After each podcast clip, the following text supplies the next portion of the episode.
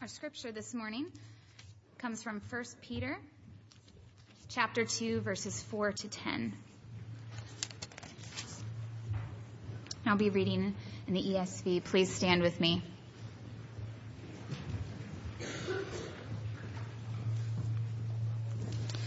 As you come to him, a living stone, rejected by men, but in the sight of God chosen and precious, you yourselves, like living stones, are being built up as a spiritual house to be a holy priesthood, to offer spiritual sacrifices acceptable to God through Jesus Christ. For it stands in Scripture Behold, I am laying in Zion a stone, a cornerstone chosen and precious, and whoever believes in him will not be put to shame. So the honor is for you who believe, but for those who do not believe, the stone that the builders rejected has become the cornerstone and a stone of stumbling and a rock of offense. They stumble because they disobey the word, as they were destined to do.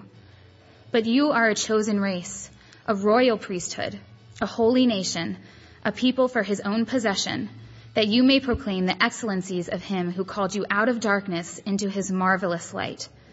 Once you were not a people, but now you are God's people.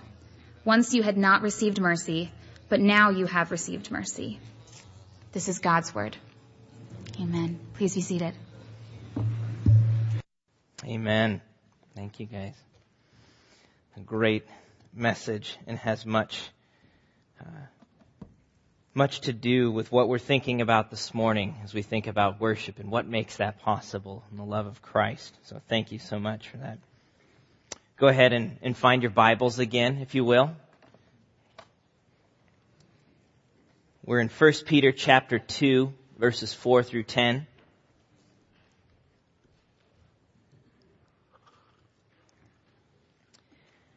There are few topics of such great importance that generate such trivial rivalries than the subject of worship, which is what our topic is this morning. So for the month of January into next week, because we got a, a, week delay at the beginning of the year, we're taking a break from our series through the Gospel of Matthew, which is what we've normally been looking at.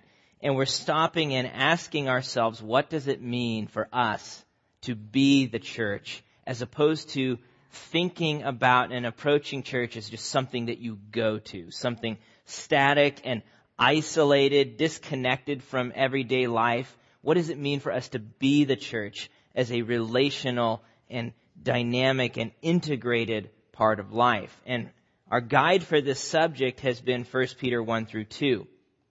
So far we've seen Peter lay a foundation of real faith for God's people in the first few verses, that faith is God-centered and it's saturated with the gospel of Jesus Christ.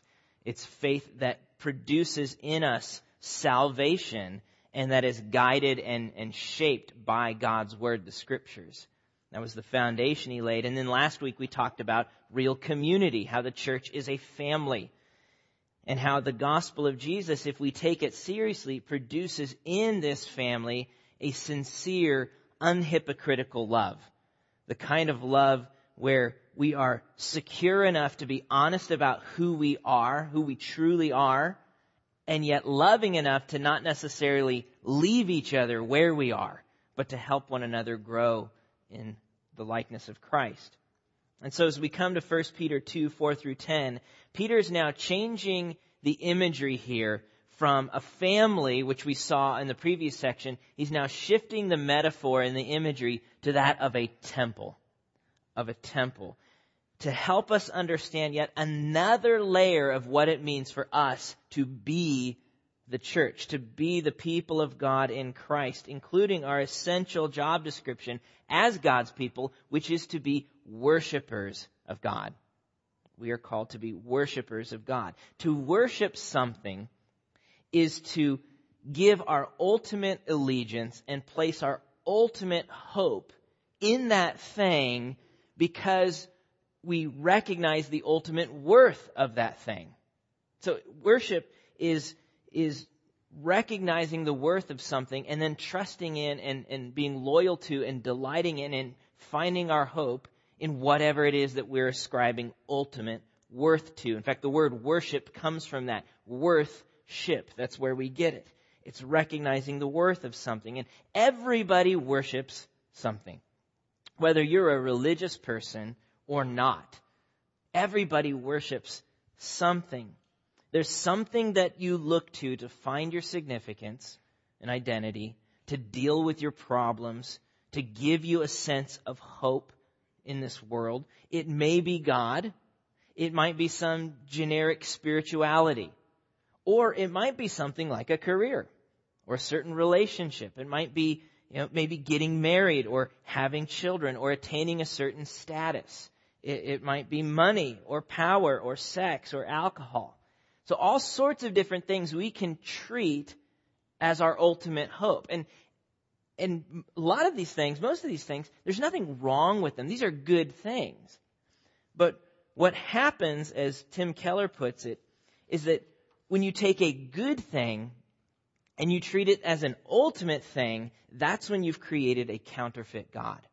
That's when you've created an idol, a God replacement. And one way to tell what your counterfeit God might be, Keller suggests, is anything so central and essential to your life that should you lose it, your life would hardly feel worth living. That thing, whatever it is, that is what you're ascribing ultimate worth to. That is what you worship. And if it's not the real God, it's going to disappoint. It's going to disappoint. But even when our worship is directed toward the real God, toward the God who makes himself known in scriptures, the maker of heaven and earth, uh, God the Father, the Son, the Holy Spirit, even when we do direct our worship toward the real God, we tend to reduce the idea of worship to a handful of things that we do Sunday morning when we get together at church. So maybe it's singing or, or uh, prayer or the reading of God's Word or the Lord's table or, or baptism or something. But, and even among that list, if we were to take a poll here, our tendency, the thing we most commonly associate worship with, narrows down to really mainly one thing music. Uh, I remember visiting a church, a really good church several years back um, when we were living in Wheaton, and something the song leader said really stuck with me. Uh, after he finished leading the song just before the sermon and the, and the preacher's coming up, he said, Mornings like this, I just wish we could keep on worshiping through the whole service. That song was so moving. I just wish we could keep on worshiping. It, it makes you stop and think, well, what's the sermon? Is that not part of the worship? The worship was associated in our brains with music. Or we even say things like, how was the worship this Sunday? Meaning, how was the music? Did you like it? Did the band stay together? You know, was the PowerPoint on time? So on. But a shout out to our, our PowerPoint people. It's, it, it's the kind of job that you never get any feedback unless you mess up. And so I just want to say thank you to the PowerPoint people and the sound people. Uh, we're, we're really blessed. But, you know, so we, we take this huge, significant thing and we reduce it to a very narrow slice of what we do. Music. And then we fight about it. Don't we? I mean, you know, the so-called worship wars that over different styles of music that, that plague so many churches. Now, I'm not going to talk about the worship wars this morning, um, partly because I'm of the opinion that if we love Jesus and we love each other more than we love a particular kind of music, we wouldn't have worship wars. But I do want us to wrestle with a bigger question, and that is this. What is real worship? What is real worship? What does it mean as the people of God in Christ, as the church, to ascribe to God the worth and glory he deserves? What does that mean? So let's pray together and we're going to look at, at 1 Peter 2, 4 through 10. Lord, we want to hear from you this morning. If worship is all about recognizing your worth and your glory. Our prayer is that you would be on display, not us, not me. Lord, your word, empowered by your spirit, to change our hearts to behold your beauty, to delight in you, to declare your glory, to understand what it means to be a people who give you the worth and the glory due your name. So be with us. Open our hearts to hear you. Open our eyes to see you this morning. In Jesus' name, amen. What is real worship? To understand the imagery that Peter's using, uh, and therefore what he's saying about what real worship is, we have to back up a bit uh, this morning and, and think a little bit, talk a little bit about ancient Israel and what it meant for them to be worshipers of God. All of the imagery and categories that Peter's using in these verses to talk about real worship as God's church, he's drawing from the Old Testament scriptures and Israel's covenant relationship with God. And so we have to, to look at that and get a bit of background here. Now I don't know how familiar you are with the story of Israel or the story of the Old Testament. Uh, we read uh, particularly in the book of Exodus how when, when God rescued the Hebrew people from slavery in Egypt and he made them into a nation, which was the birth of Israel, as it were, he did that for a purpose.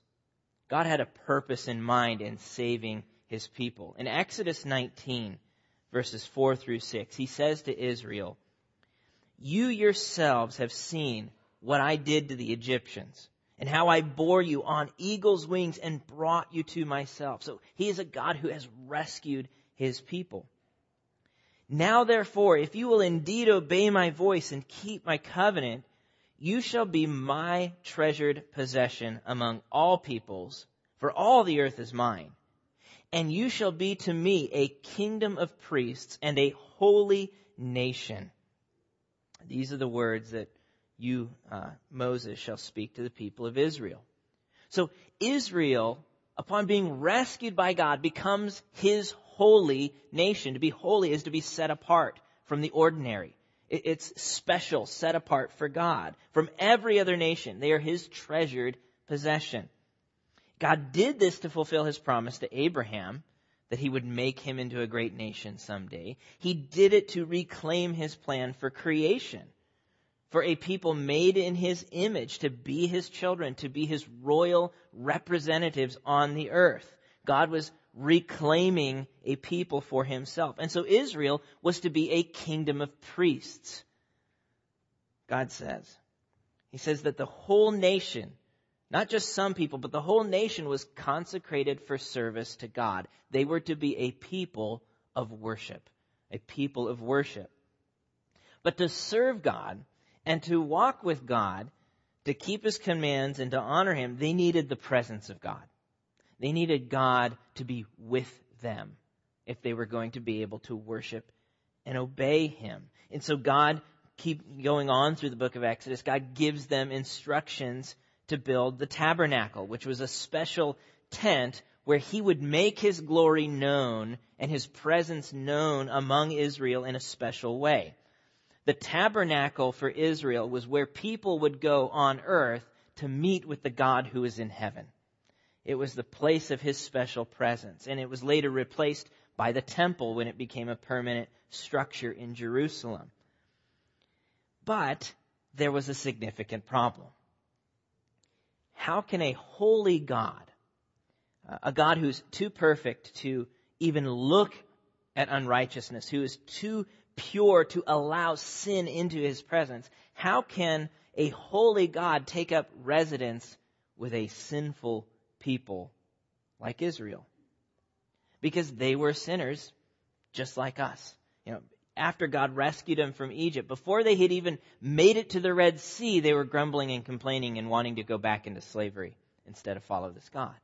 You know, when the tabernacle is finally finished at the end of Exodus, and the glory of God fills it, we're told that not even Moses is able to go into it.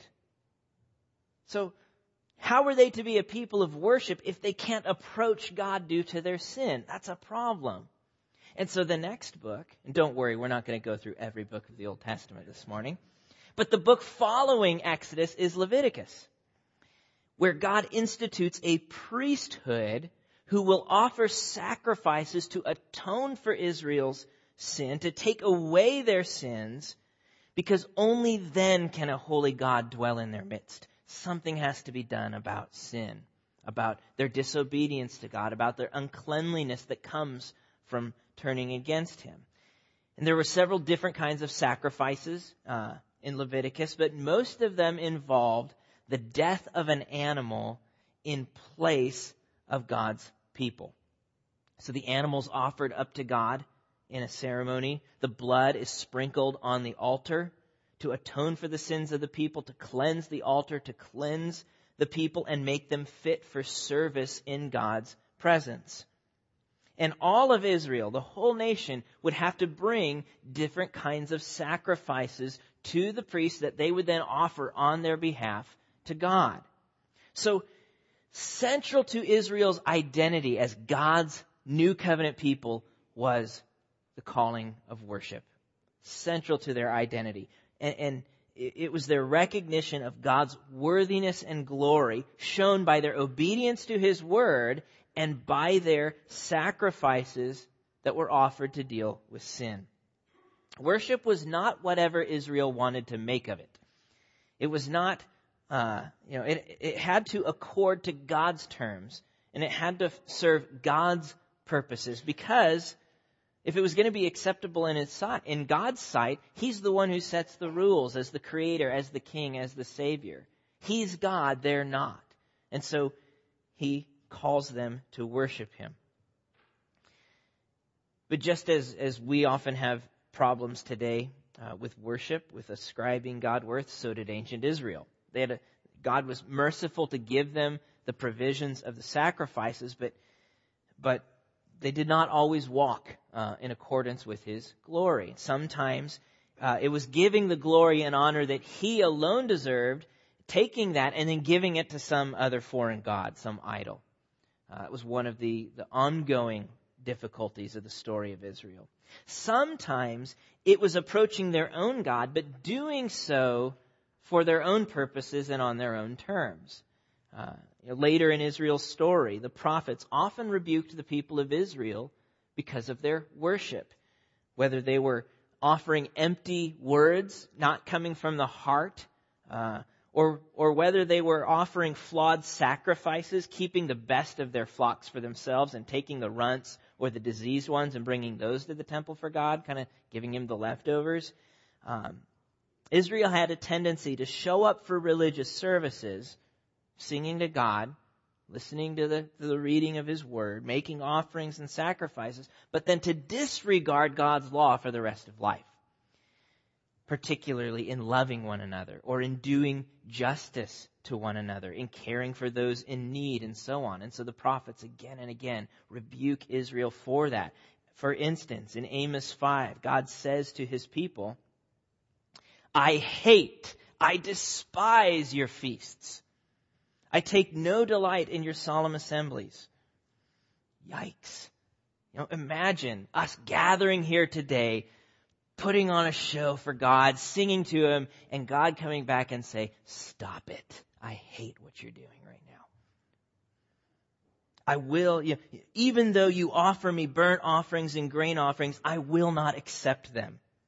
And the peace offerings of your fattened animals, I will not look upon them. Take away from me the noise of your songs.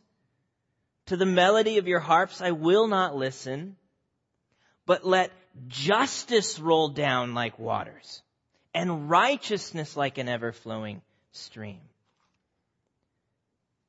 Not unlike how many of us live today, there, there was a huge difference in what they did when they gathered for worship and how they actually lived the rest of their lives. And it wasn't marked by justice. It wasn't marked by holiness or obedience.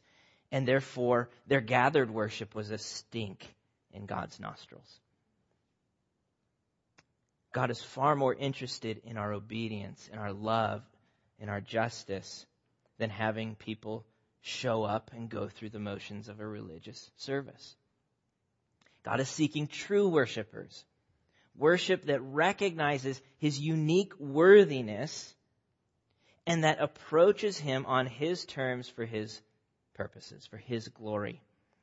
And that's something at the end of the day Israel was unable to do.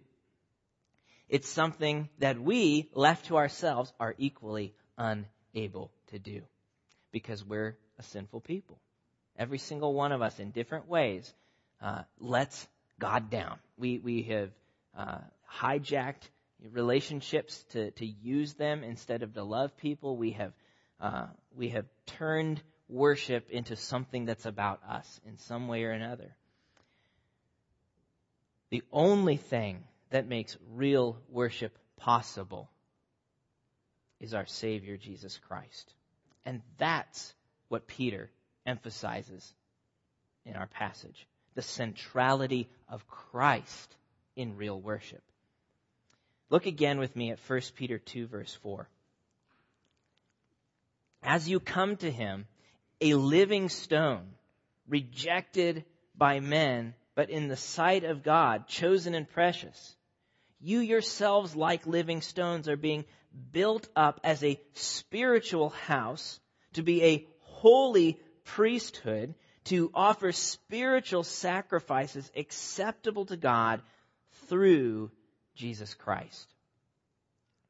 So, notice first there how much of the language that Peter is using is an echo of what we just saw with respect to ancient Israel's worship. We see the temple there, the house, we see the priesthood, we see the sacrifices, all of those things are mentioned in Peter's description. But there's also something very, very different about what he's describing. The temple here is not a physical building but a spiritual one. It's made up not of earthen stones, but of living stones. In other words, the people of God in Jesus Christ, who is the living stone, cho- rejected by men, but chosen and precious before God. So the building is not physical, it's spiritual. Second, the priesthood here is not just a role that some people play, but like Exodus 19, it's the calling of all God's people all God's people are set apart for worship. And their essential job description is not to offer physical sacrifices. It's not animal sacrifices, but spiritual sacrifices, he says, that are acceptable to God through Jesus Christ. Through Jesus Christ. Jesus is what makes all of the difference here, according to Peter. He is true Israel. He's the fulfillment of everything that God called Israel to be and to do.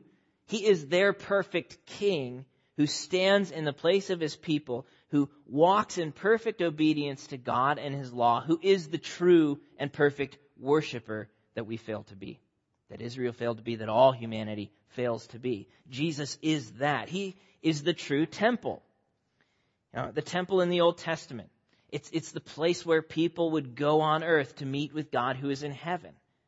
But when Jesus walked on this earth, his body became the new temple.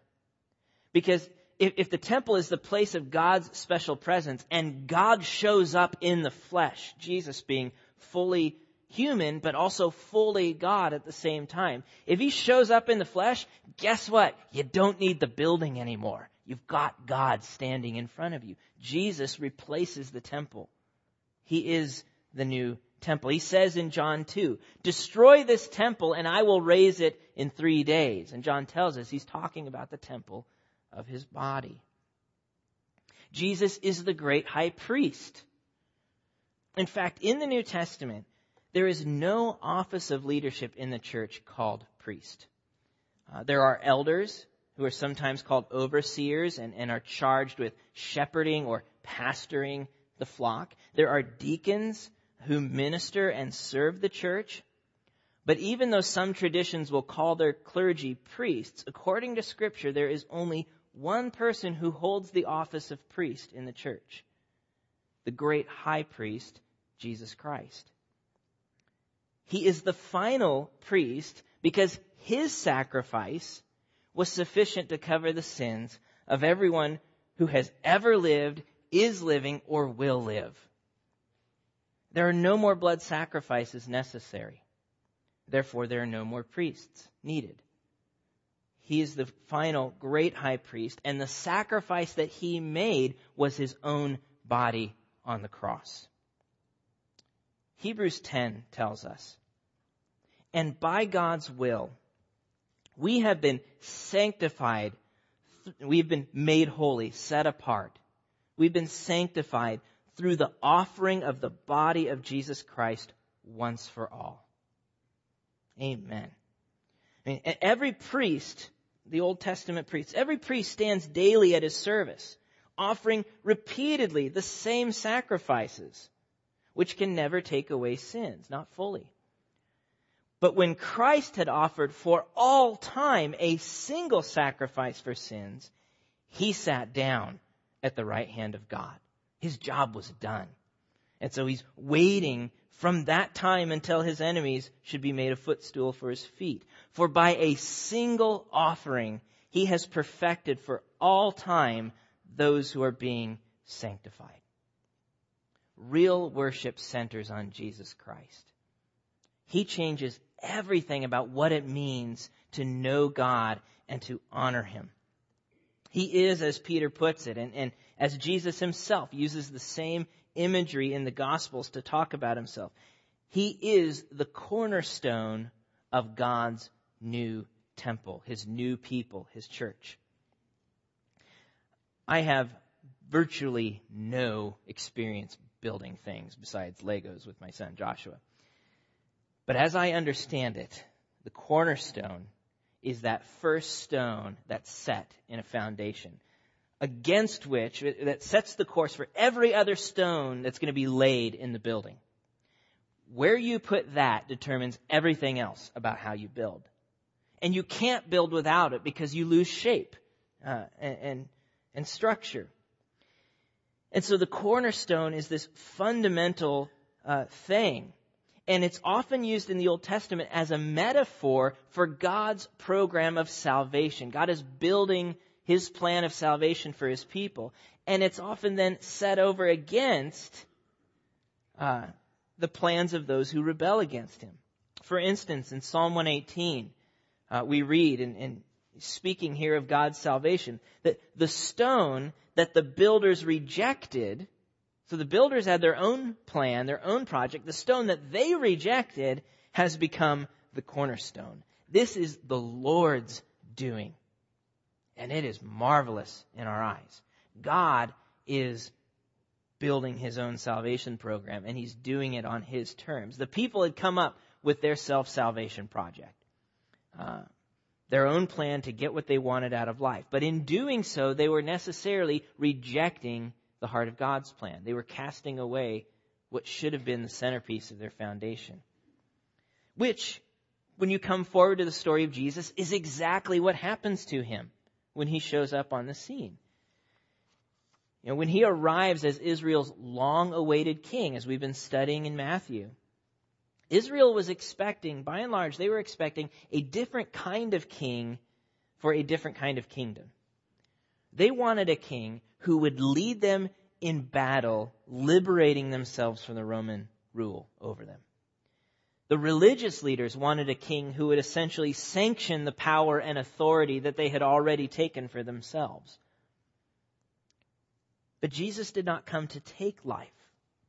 He came to give his life as a ransom for many. To take the penalty of Israel's sin and the penalty of her enemies. To take the penalty of all humanity's sin on himself on the cross to bear the full weight of God's holy anger against sin, to drain the drag, drain the cup of God's wrath down to the dregs, such that there is no wrath left for those who take refuge in Him. He came to set us free from sin and to redeem us so that we might become true worshipers of God. So that real worship would be possible for sinful people. Jesus is the cornerstone of God's salvation program. As Peter says in verse 6, uh, quoting Isaiah 28, For it stands in Scripture, Behold, I am laying in Zion a stone, a cornerstone chosen and precious, and whoever believes in him will not be put to shame. But that's not who most of Israel was looking for. Uh, they weren't listening carefully to God's word, and so they had no desire for that kind of king. Jesus, as he was, as he truly was, was a stumbling block. That's not the kind of king they wanted. As he is for many today who, who insist on our own self-salvation programs. This is what I want life to look like. Here's the ways I think I can achieve that. And, and, and, and we build our own program. But to do that, that means rejecting Jesus because he demands total allegiance. He's the center of our hearts. He's the center of our lives. And so he gets cast off in unbelief. And yet, even though he's so often cast off, he still remains king. That's one of Peter's main points here. He's still the answer to God's salvation program. The corner, the, the stone that the builders rejected is still the cornerstone whether they reject him or not. And he will judge those who fail to recognize his worth and refuse to come to him and find life and forgiveness in his name. He did not spill his blood for nothing. He did not spill his blood as just one option among many for redeeming humanity. He gave everything he had to rescue a people for himself. And that's the only name under heaven by which we must be saved, Peter says. says in the middle of verse 7, For those who do not believe, the stone that the builders rejected has become the cornerstone and a stone of stumbling and a rock of offense. They stumble because they disobey the word as they were destined to do. Even in their unbelief and disobedience.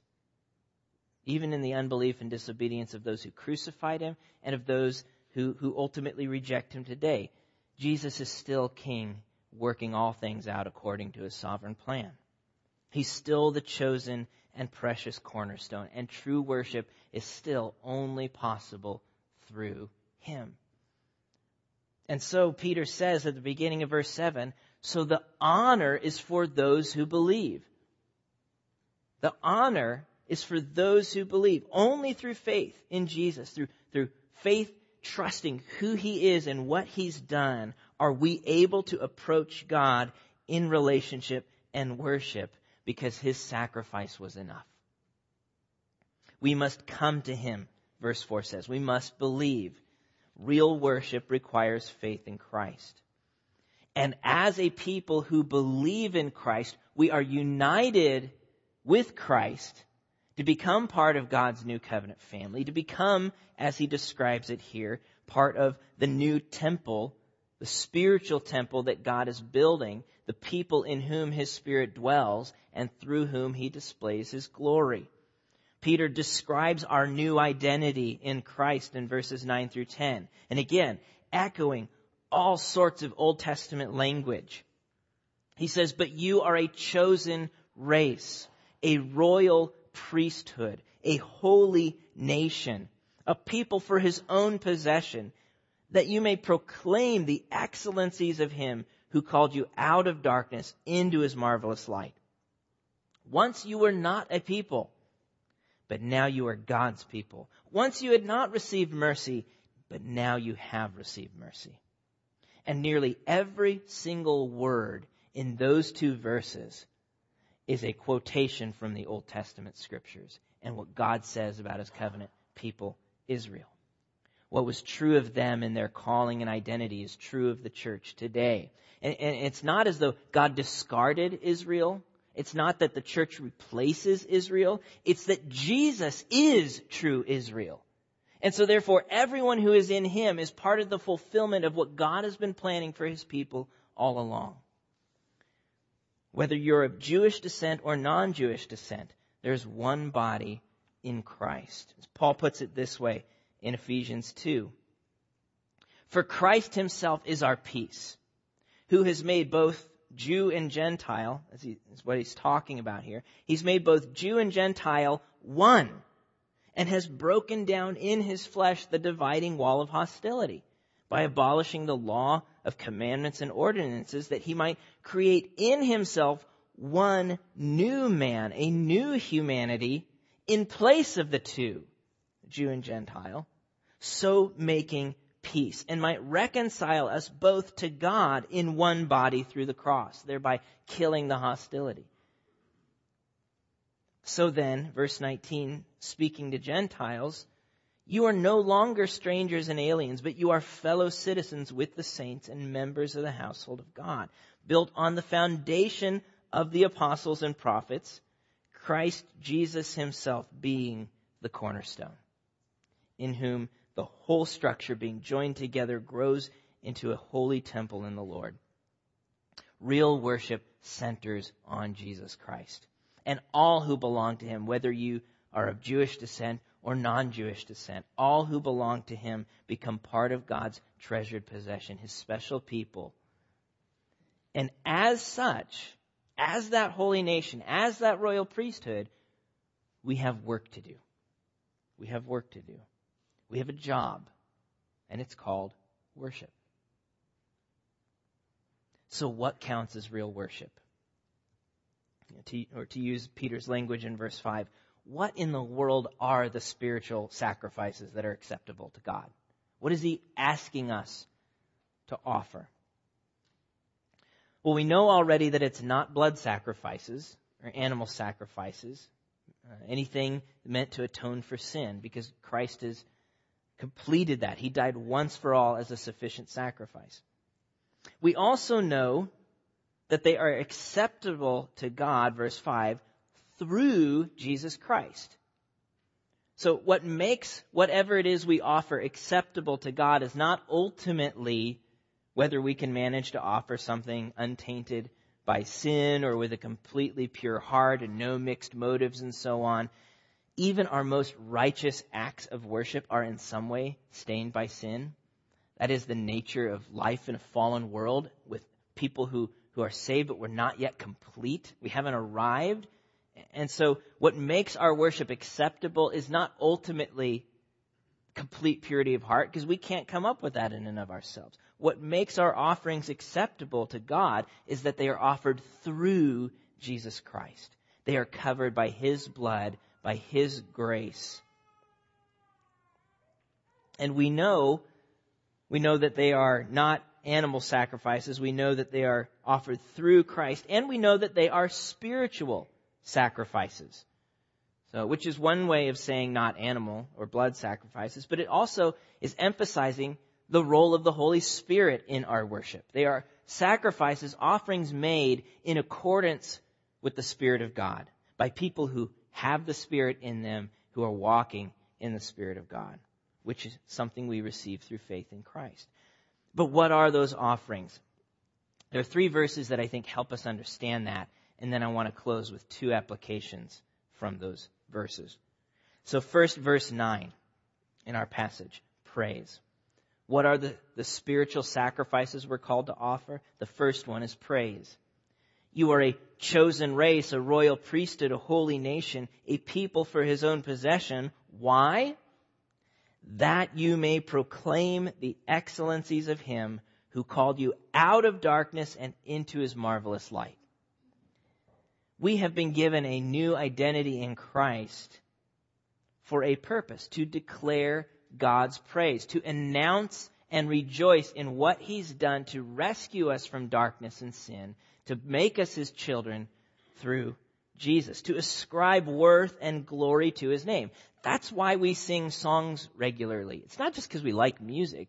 It's because we're singing and ascribing to God the worth due his name. We're reminding one another how worthy he is, who he is, what he's done, how we can trust him. That's why we share testimonies with each other of what God has done in our lives to change us. That's why we boldly declare what the Bible says about him. We're recognizing here is a God who's uniquely worthy. And we want to, to respond to that worthiness by giving him the glory, the praise he deserves. So, so verbal declaration of God's glory, that's one of the offerings that we give. We see a similar idea in our second passage in Hebrews 13, 15 to 16. Through him then, let us continually offer up a sacrifice of praise to God. That is, the fruit of lips that acknowledge his name. Do not neglect, do not neglect to do good and to share what you have, for such sacrifices are pleasing to God.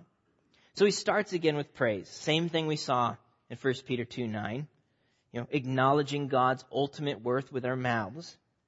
But then he broadens it to include doing good and sharing what we have with others.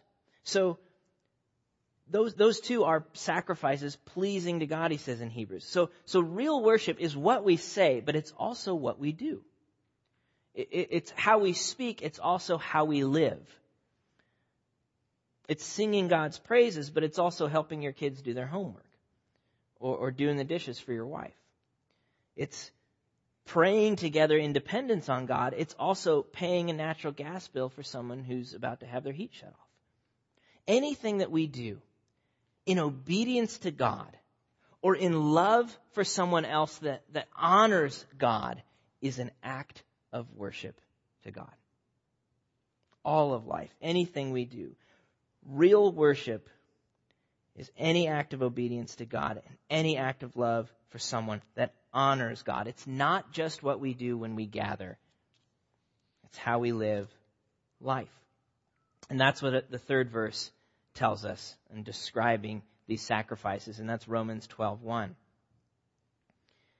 Paul writes, I appeal to you therefore, brothers, by the mercies of God, to present your bodies as a living sacrifice, holy and acceptable to God, which is your spiritual or your fitting worship. So, it's on the basis of God's mercy. It's on the basis of everything Paul's written already in the book of Romans about the gospel of Christ. In, in view of that mercy, offer your whole bodies, your whole selves, your whole lives as a living sacrifice, a walking sacrifice, a walking, living, breathing offering to God. That's what life is supposed to be. Everything we think, everything we say, everything we do is to be done in recognition of God's ultimate worth and as a reflection of his beauty and his glory. Which brings us back once again to our dependence on the gospel of Jesus. Because that's not something we can do in and of ourselves. We need the grace of God. We need the strength of his spirit. So what does all this mean for us as Westgate, as we are trying to, to be faithful to be uh, the church, not just go to it? How do we put it into practice? Well, I want to encourage us to apply these things in two ways. First, we must keep the gospel of Jesus at the center of our worship. We must keep the gospel, the good news of Jesus at the center of our worship. The minute we lose sight of Jesus and His grace in our effort to worship God is the minute that we begin to make worship about us. If he's not central, something else will be. And so we must keep him at the center of our worship. We need to keep the gospel at the center uh, of our conversations about worship. You know, whether we're talking about music or preaching or the color of the carpet. Are we doing so with the character of the gospel? With a recognition of God's majesty and holiness with the humility that remembers I have no business even entering into God's presence apart from Jesus and his blood? And are we prioritizing the concerns of the gospel in our conversations about worship? The glory of God. Is that what drives us? The sufficiency of Jesus. Is that what fuels us and motivates us? The unity of his people, our love for one another the advance of his kingdom, making him known? Do those things take precedence over little things like preferences and tradition and tastes? The gospel needs to shape our conversations about worship. It also needs to shape our motives for worship. You know, when we approach God or when we obey God in, in any part of life, do we do it because of what we hope to get out of it? Is that what drives us? You know, if, if I do this for God, then maybe He'll do this for me. Because that's not worship shaped by the gospel. That's a lot more familiar to ancient paganism, where you're, you're trying to base, you, you've got this unpredictable, mean-spirited God, and you're just trying to figure out how to keep him happy and get him off your back and maybe get a favor from him once in a while. And, and so when we approach worship as, as this tit for tat relationship with God, we, we, just, we muddy it. We, we make it about us again. Or we come with guilt and shame, hoping to somehow make it up to God. That's not worship motivated by the gospel. A, a, keeping the, the gospel at the center of our motives in worship means keeping gratitude and grace at the center of our, of our motives. We come not because we're going to somehow make it up to God or somehow get something from Him. We come because of what He's done for us in Jesus. We come because through Jesus we're already acceptable in His sight. That there's nothing we need to add to the cross. We can come in delight and rejoice in His grace and, and, and live a life that honors Him by His grace. So it needs to shape our motives for worship. And we need to keep the gospel at the center of our worship services, the actual order and content of what we do when we gather together. There's lots of things that can be passed off as worship. Not all of them are about Jesus. So, uh, you know, Mike Cosper, a, a worship pastor, reminds us, for better or worse, our worship, regardless of our tradition or musical style or culture, our worship is shaping the hearts and minds of our congregations. We are always teaching, shaping, and painting a picture of what the Christian life looks like. What we do when we gather here is what gives us categories for how to live and, and walk with God in the rest of life.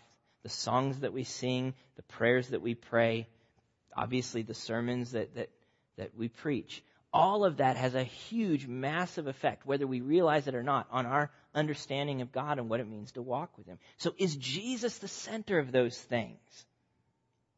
Because if He's not, something else will be. Jesus must be the center of those things.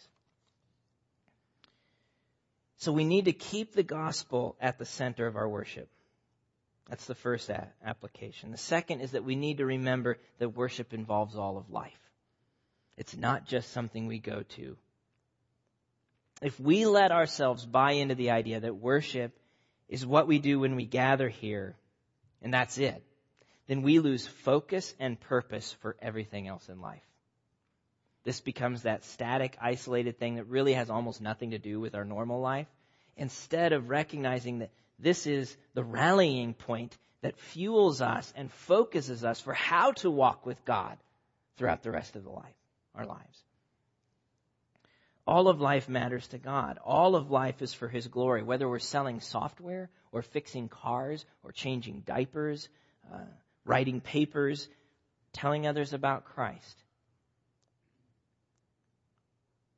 All of life is an act of worship to be done according to God's standards with the strength of His Spirit and for the sake of His name.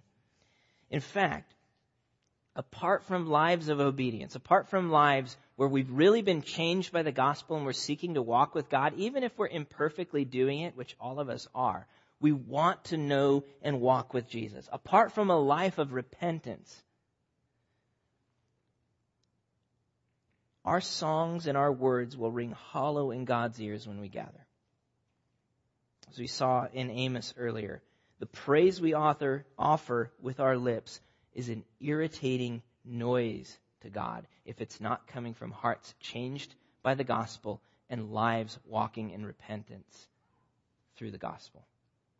We're called to worship God in all of life. All of life is about worship to God.